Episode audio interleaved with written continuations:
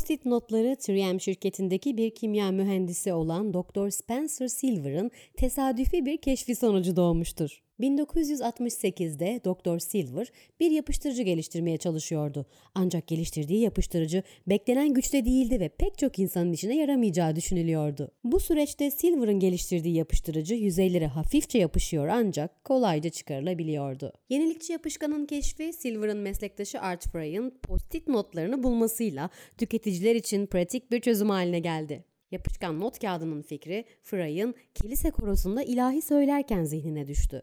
Çünkü ilahi kitabının sayfalarını işaretlemek için kullandığı kağıt parçaları kitabın arasından kayboluyordu. Fry, Silver'ın geliştirdiği yapışkanı bir kağıt parçasına sürerek istediği sayfaları işaretlemek için kullanmaya başladı.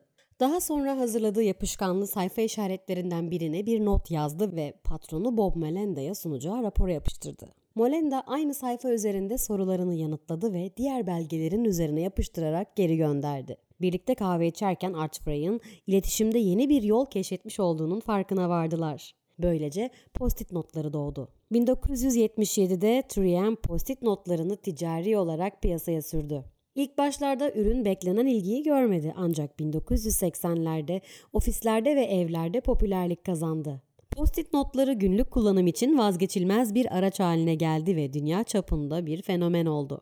Bu hikaye tesadüfi keşiflerin ne kadar önemli ve etkili olabileceğini gösteriyor. Dr. Spencer Silver'ın tesadüfi buluşu günümüzde milyonlarca insanın hayatını kolaylaştıran ve işlerini düzenlemelerine yardımcı olan bir ürüne dönüştü.